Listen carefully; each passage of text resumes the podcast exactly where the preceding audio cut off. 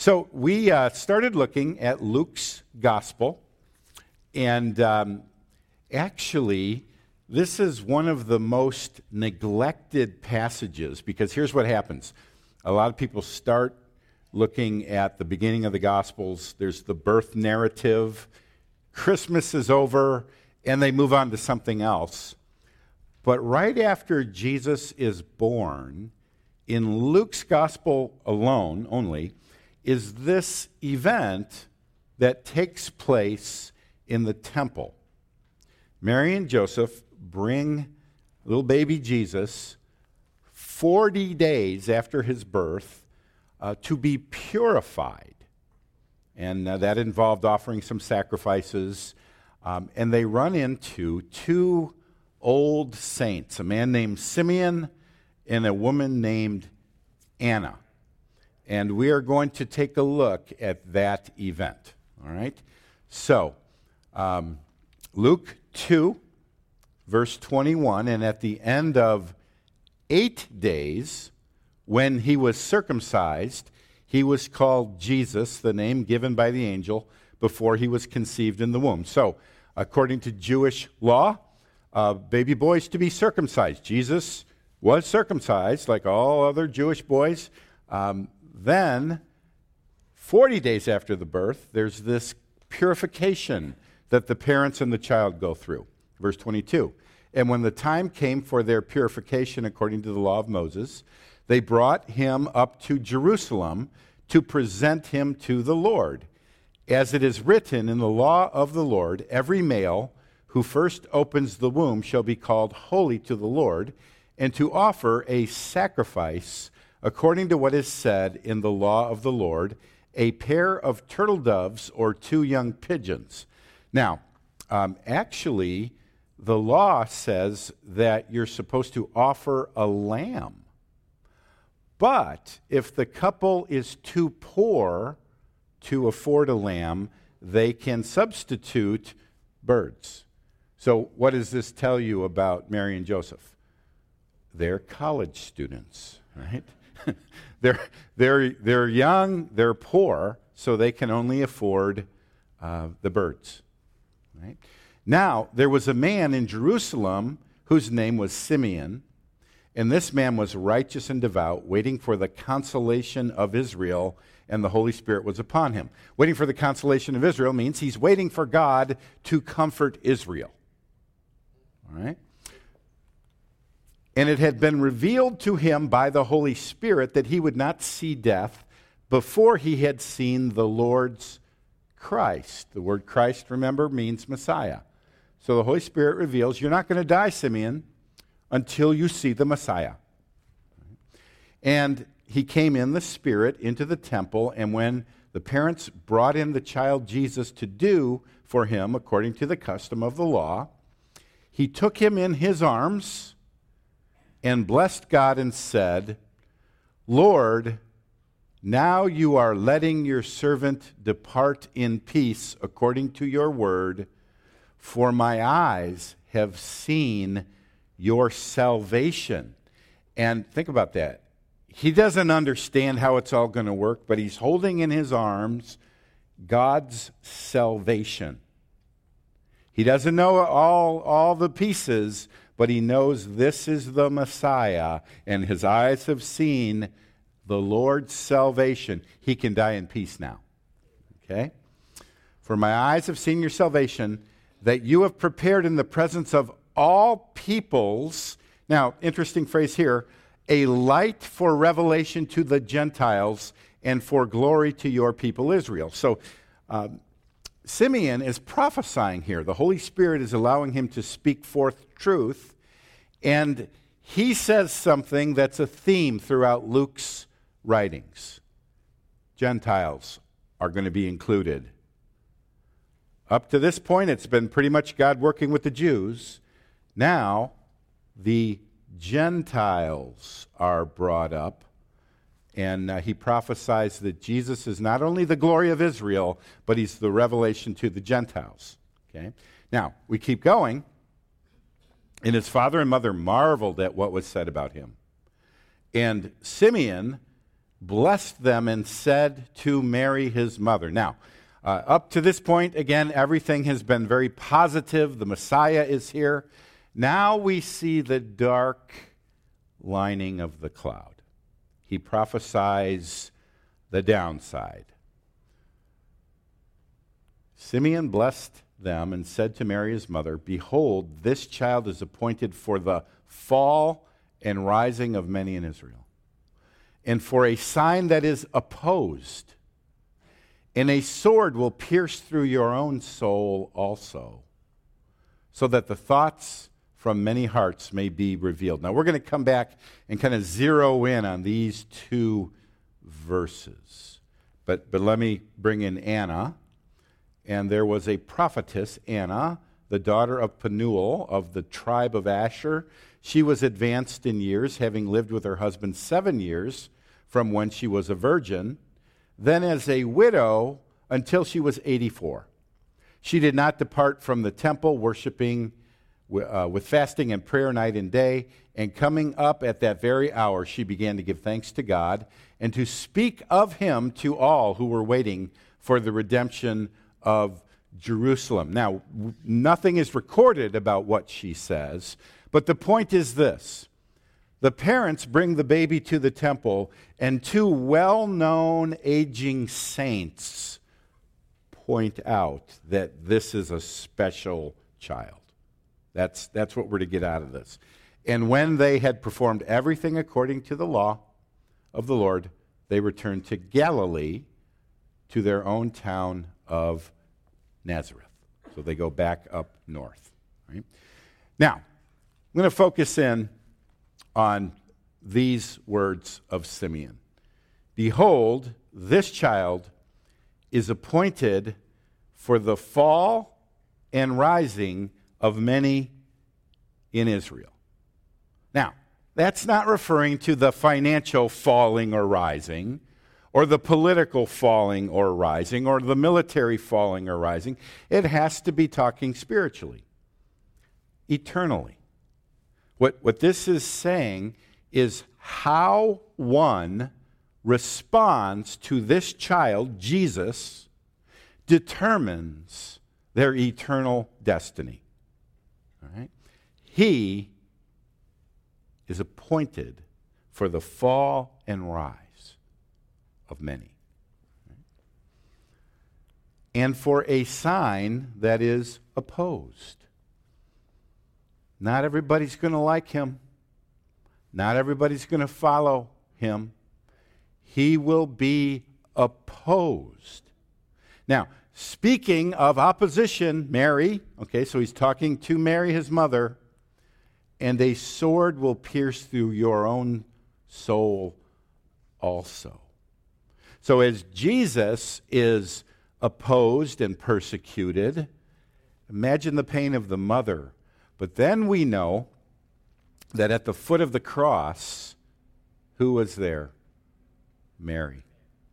Imagine seeing your own son tortured to death, a bloody mess. So she, I, I'm, I'm sure she doesn't understand it all, but Simeon, is, as a prophet, is speaking the truth.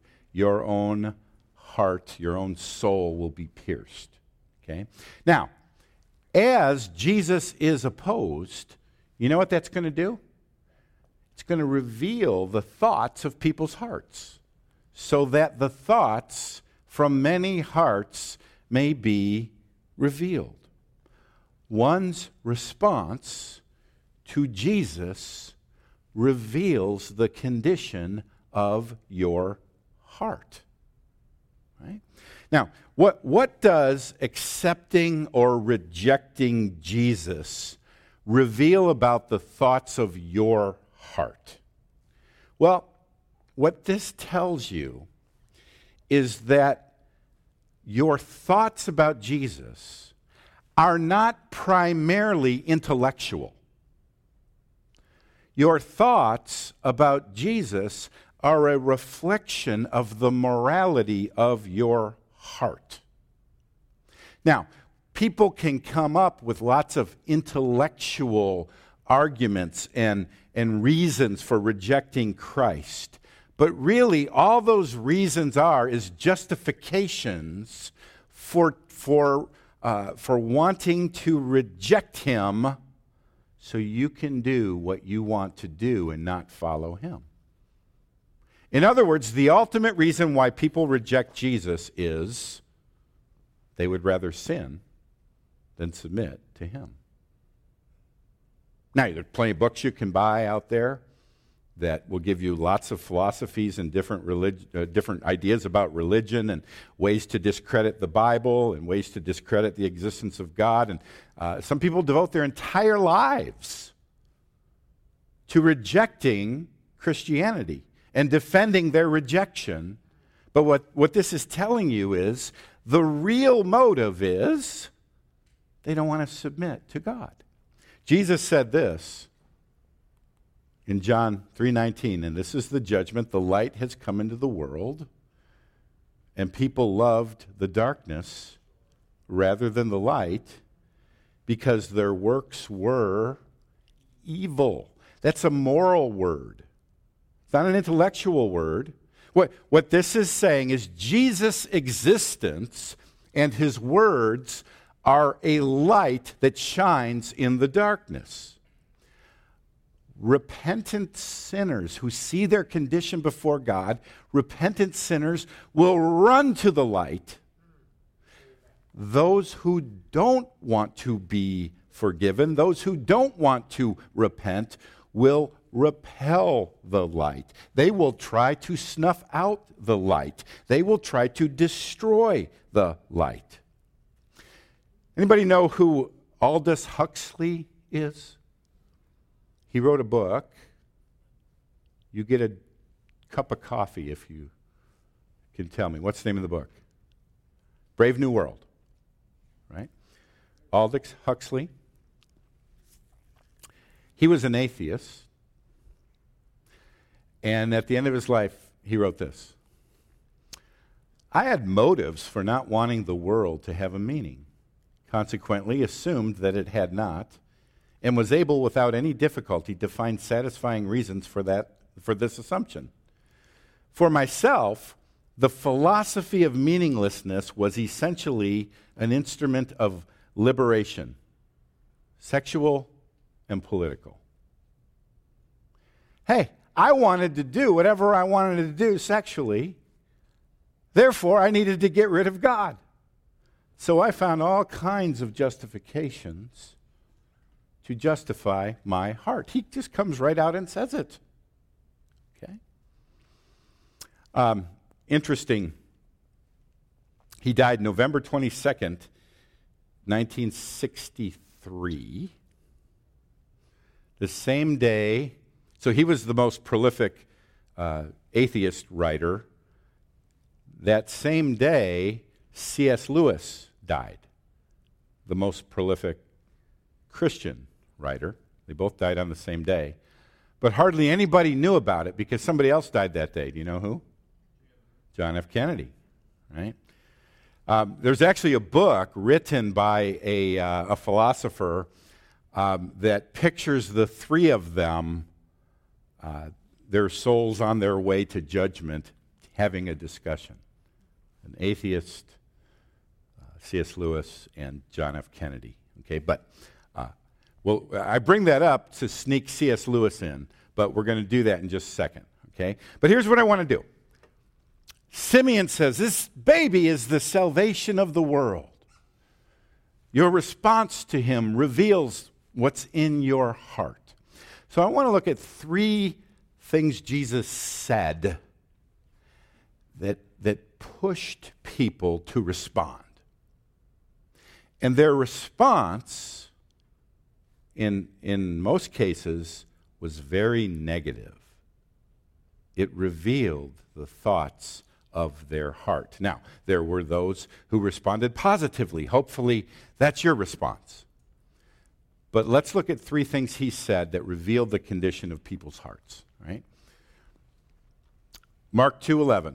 I say to you to a, to a, a, a paralyzed man, I say to you, rise, pick up your bed and go home.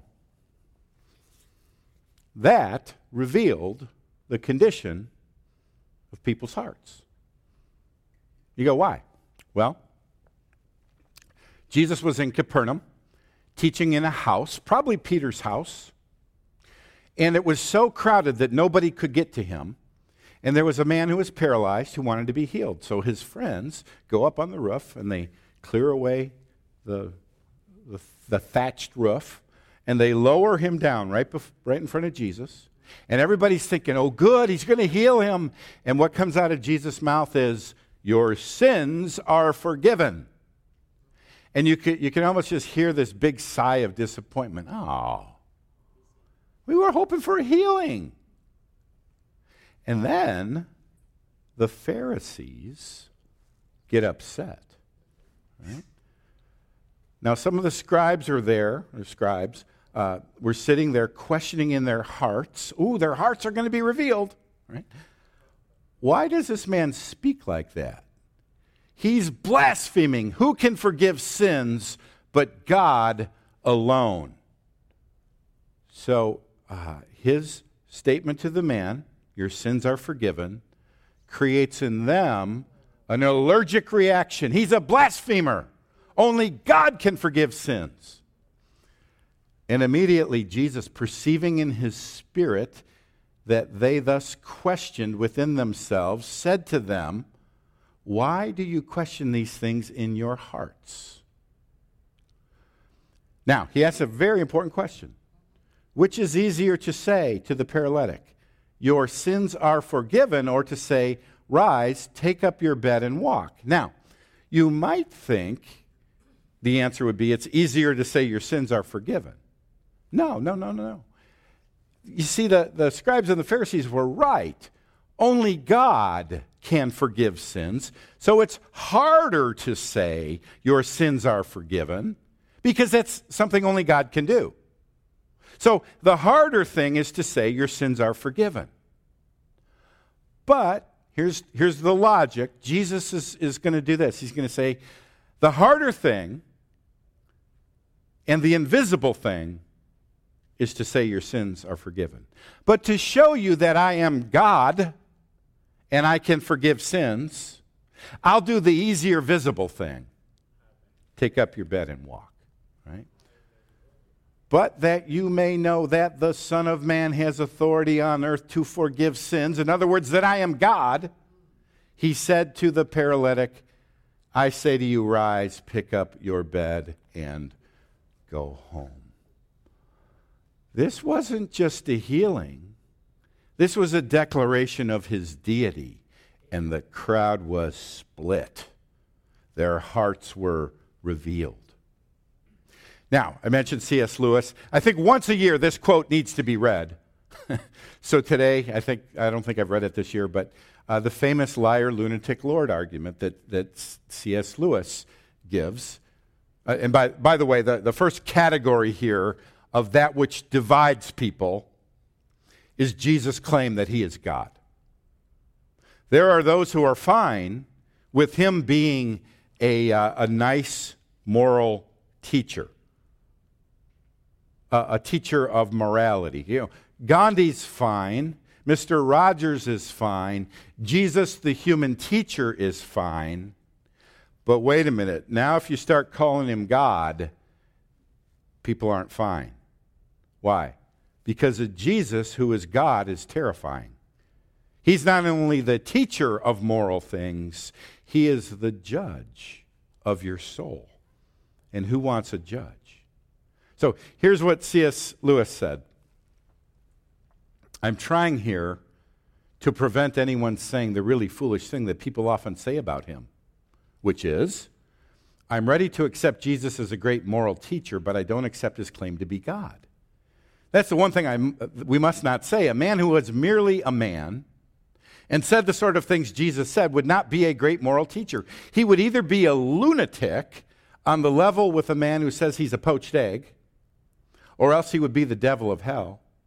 You must make your choice. Either this man was and is the Son of God, or else a madman or something worse. You can shut him up for a fool, you can spit at him and kill him as a demon, or you can fall at his feet and call him Lord and God. But let us not come up with any patronizing nonsense about his being a great human teacher. He has not left that open to us. He did not intend to. All right? Simeon says this little baby determines the rising and falling of souls. First, first thing that Jesus made clear is, I'm God. And people don't like that. A lot of people uh, spend their lives studying the Bible, quoting Jesus, but they do not accept him as God. He didn't allow that option. Let me give you a second thing, and I'm going to skip a couple verses here. Second thing, he said, that divides and disturbs people. Jesus said to him, I am the way and the truth and the life. No one comes to the Father except through me. Okay. He is claiming to be the only way to be saved. Now, today, Tell people that Jesus is your Savior, and they'll say, I'm happy for you. Good for you. Tell him he is the Savior, the only Savior. You know what they're going to do? They're going to say, How arrogant, how judgmental, how unfair. Right? And, and you, you might want to come back and say, I'm not just saying this. Jesus said, no man comes to the Father except through me. Now, if you quote this verse, inevitably you're going to get the question what about the guy on the island who's never heard the gospel? How fair is it for him if God sends him to hell? And you know what? I think that that is a legitimate question. How would you answer the question about the guy on the island? In fact, uh, I was in a Bible study and this issue came up.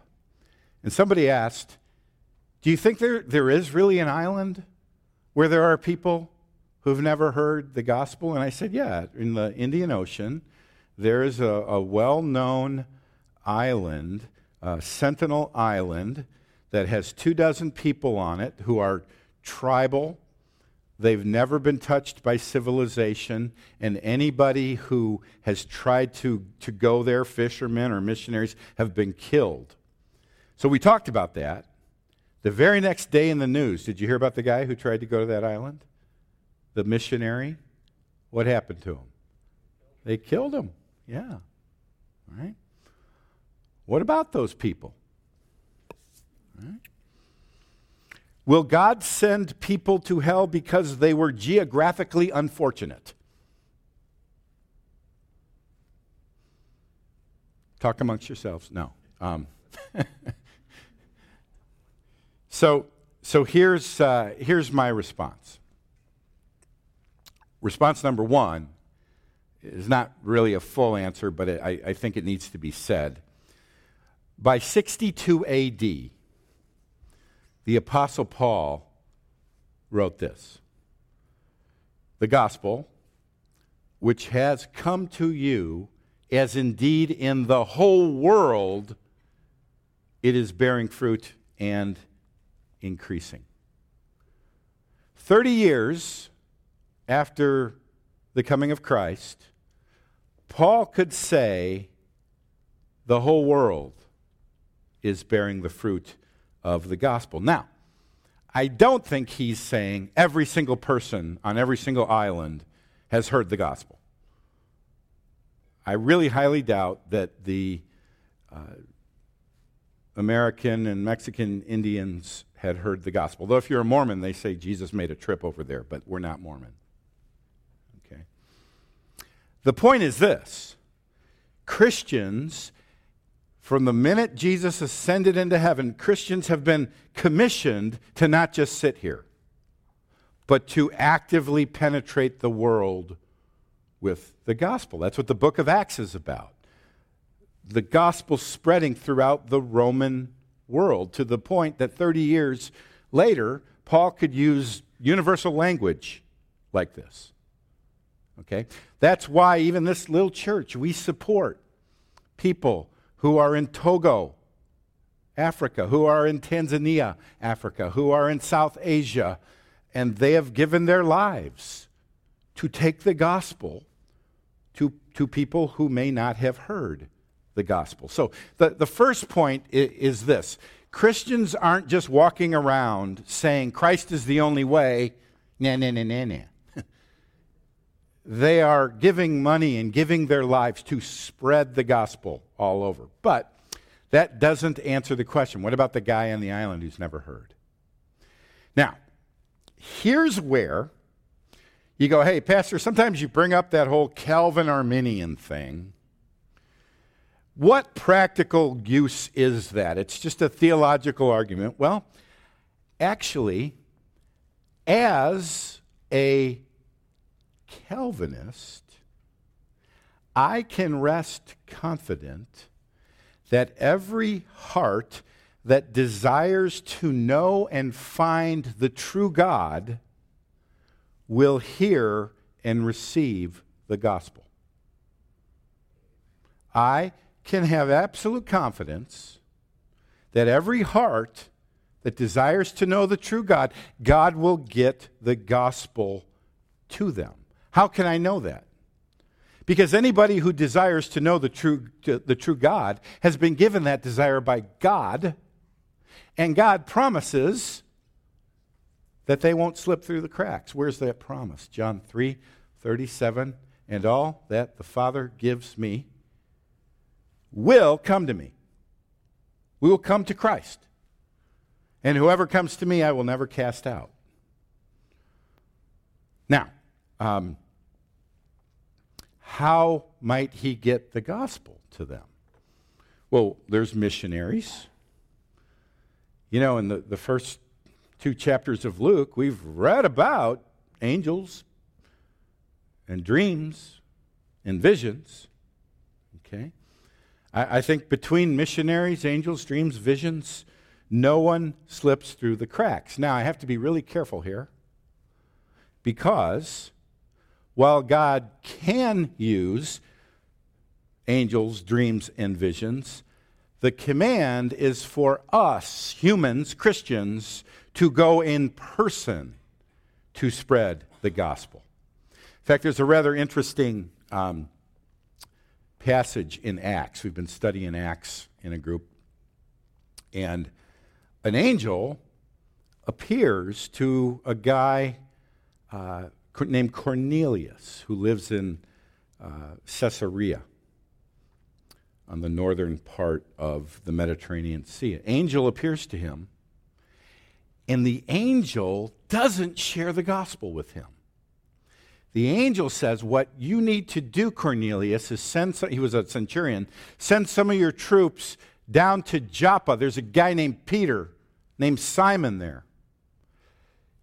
Send for him, bring him back, listen to what he has to say. And Peter goes and preaches the gospel, and Cornelius gets saved. Now, when Peter is retelling the story, look what it says.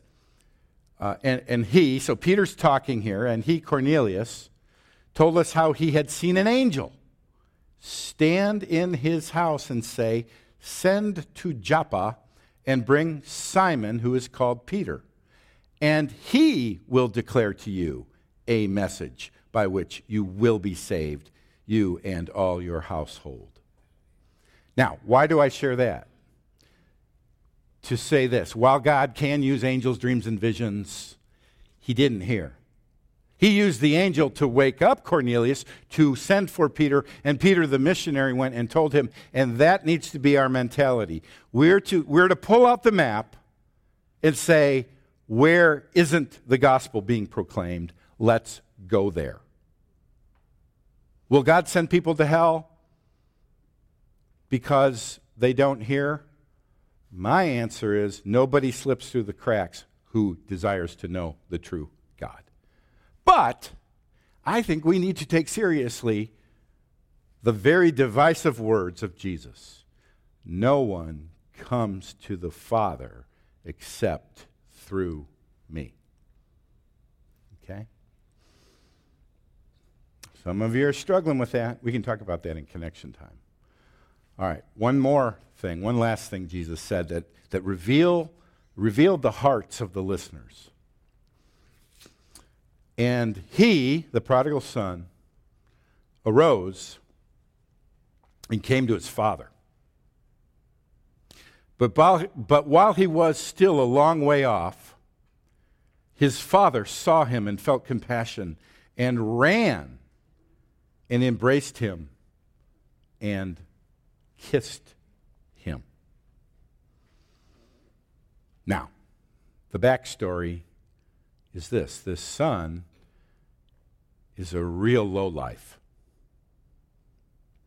He, he's got, a, he's got an older brother who's working in the farm, but he goes to his dad and says, basically, drop dead. I don't have anything to do with you. I want my inheritance now. And the father actually liquidates and gives him his inheritance. And this guy goes off and he lives a sinful lifestyle to the point where he spent it all and he's working on a pig farm. And he says, You know, it's better off back home working as a hired hand than working here. And he repents and he turns and he goes back. Now, Jesus told this story for a reason. His audience is not primarily the receptive disciples, but the critical, judgmental Pharisees. In fact, here's the setting the Pharisees and the scribes grumbled, saying, This man receives sinners and eats with them. So he told them this parable. Jesus is being criticized for having sinner friends. We are the holy ones, the Pharisees said. We don't hang out with that kind of riffraff. And, and who does he think he is? So Jesus tells this parable and the point is not, isn't this a wonderful story? The point is, the heart of the Father in this story is the heart of God, who eats with sinners, who loves sinners. And they had to be offended. Right? But he doesn't stop. He goes on to talk about the older brother and he's saying, You Pharisees who are judging me for eating with sinners, you are like the older brother in this story. You're like the older brother who hates grace.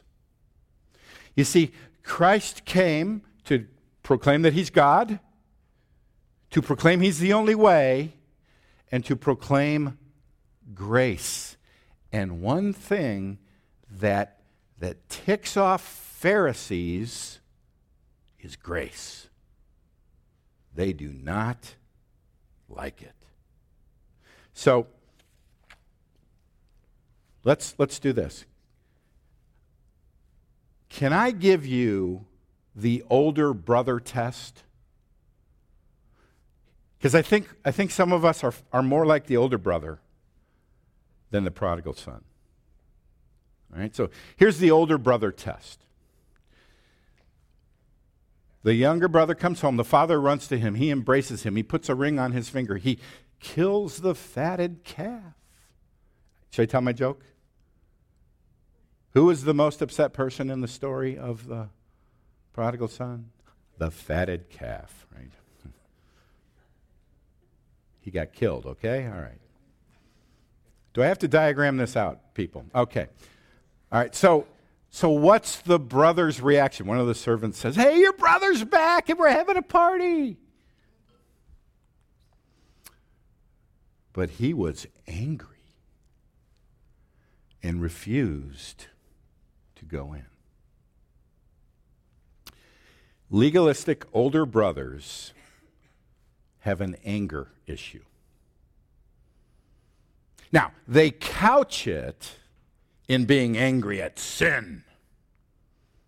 Right?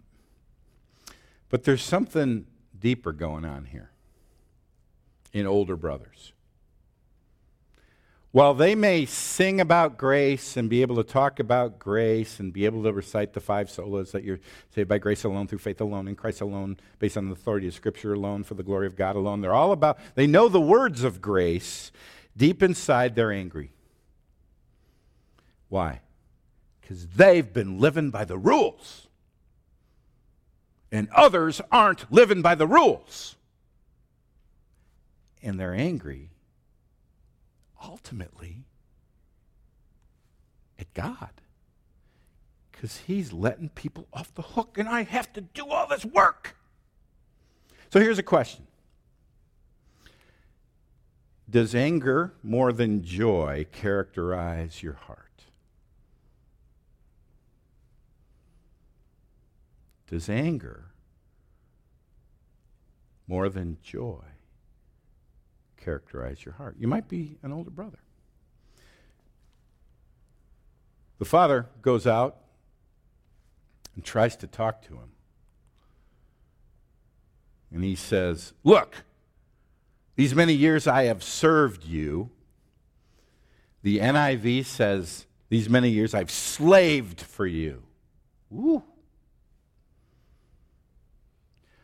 Older brothers are duty driven. Aren't there duties in the Christian life, though? Yeah, there's duties. But let me ask you this Is God more glorified when we are duty driven or delight drawn? Is God glorified by a bunch of duty driven Christians who are doing it because they have to? Or because in their hearts they love Him and they want to? So here's a question for you Are are you more duty driven than delight drawn? Are you more duty driven than delight drawn? How about this one? I never disobeyed your command. Older brothers are self deluded about their own obedience. So, what they love to do is focus on the disobedience of others because that heightens their sense that they're the ones who are doing it right. Okay. You know, there's a number of discernment blogs out there that are always pointing out this church did this, and this pastor did that, and this author said this, and, and I, you know, there, there needs to be discernment.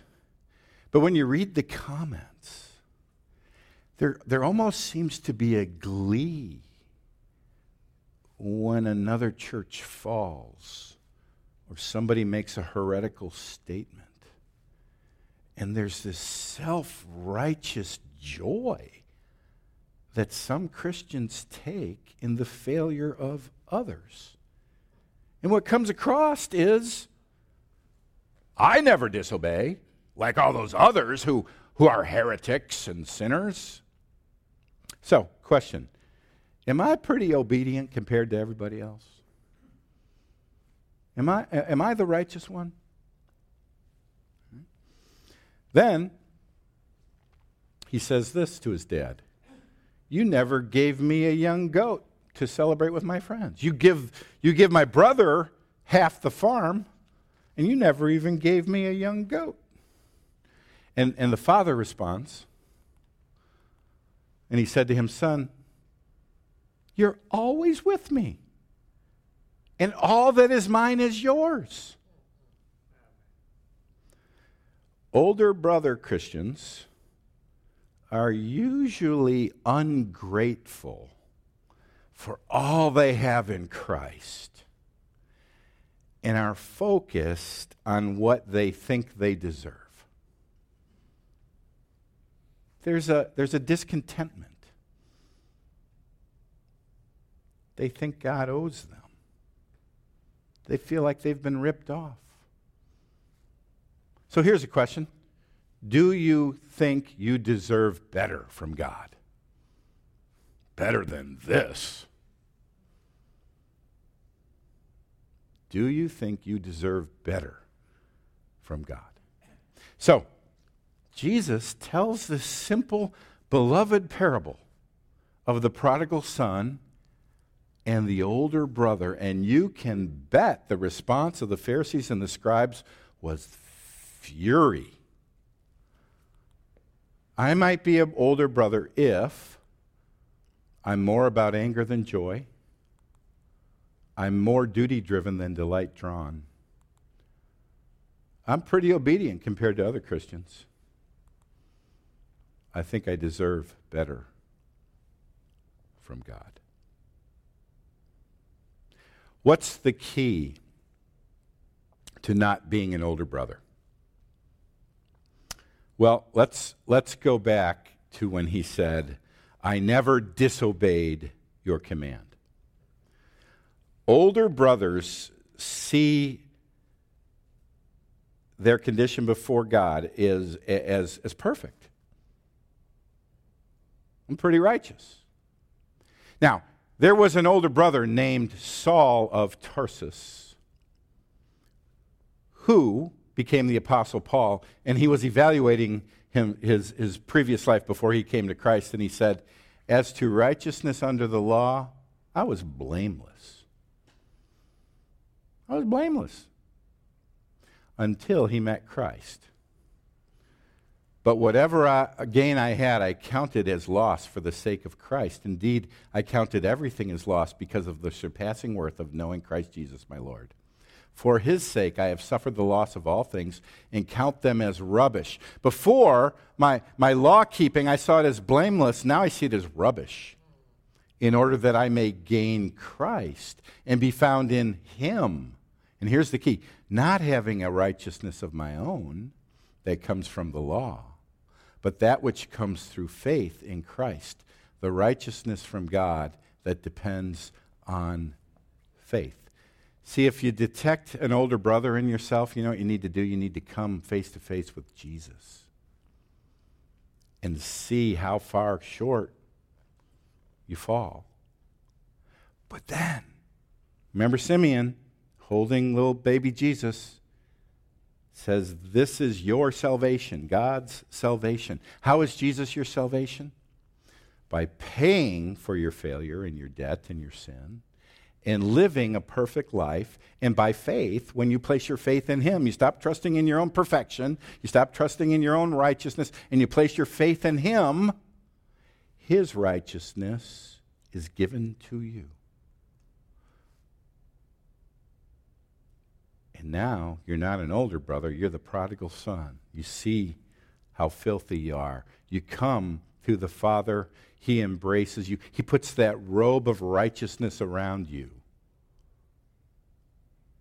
You're forgiven.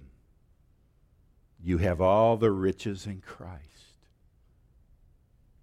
So, as we enter into this new year, I want to encourage us to to drop the older brother routine, to humbly come to Christ and let Him put that robe of righteousness on us. Stop trusting in ourselves and trust completely in Him. Let's pray.